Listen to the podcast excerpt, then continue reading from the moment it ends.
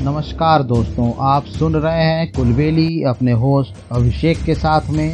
आज मैं लेकर आया हूँ पंचतंत्र की एक और कहानी। आइए शुरू करते हैं कहानी आपके होस्ट अभिषेक के साथ में। लालची कुत्ता। एक गाँव में एक कुत्ता रहता था। वो हमेशा कुछ न कुछ खाने की फिराक में ही रहता था, क्योंकि वह बहुत ही लालची था। वह भोजन की तलाश में हमेशा यहाँ वहाँ भटकता रहता था। उसका पेट कभी नहीं भरता था। एक दिन की बात है, वो हमेशा की तरह खाने की तलाश में इधर उधर घूम रहा था, लेकिन उसे कहीं भी खाना नहीं मिला।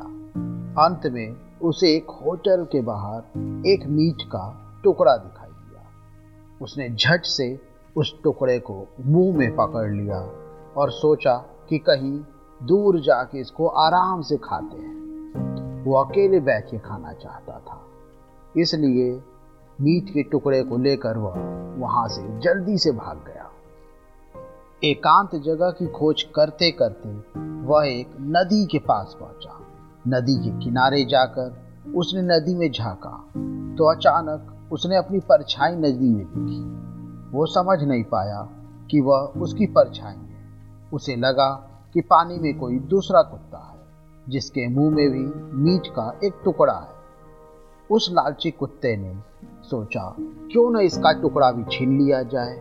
अगर इसका मीट का टुकड़ा भी मिल जाए तो खाने का मज़ा दुगना हो जाए।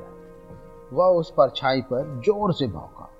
भौंकने से उसके मुँह में दबा टुकड़ा नदी में गिर गया। अब वह अपना टुकड़ा भी खो बैठा। उसे तब जाकर समझ में आया कि जिसे वह दूसरा कुत्ता समझ रहा था, वो तो उसकी खुद की परछाई है। उसने ज़्यादा के लालच में जो था, वो भी खो दिया। अब वह बहुत पछताया और मुँह लटकार कर वापस गाँव में आ गया। इस कहानी से हम लोगों को यह शिक्षा मिलती है कि लालच बुरी बला है। लालच नहीं करना चाहिए।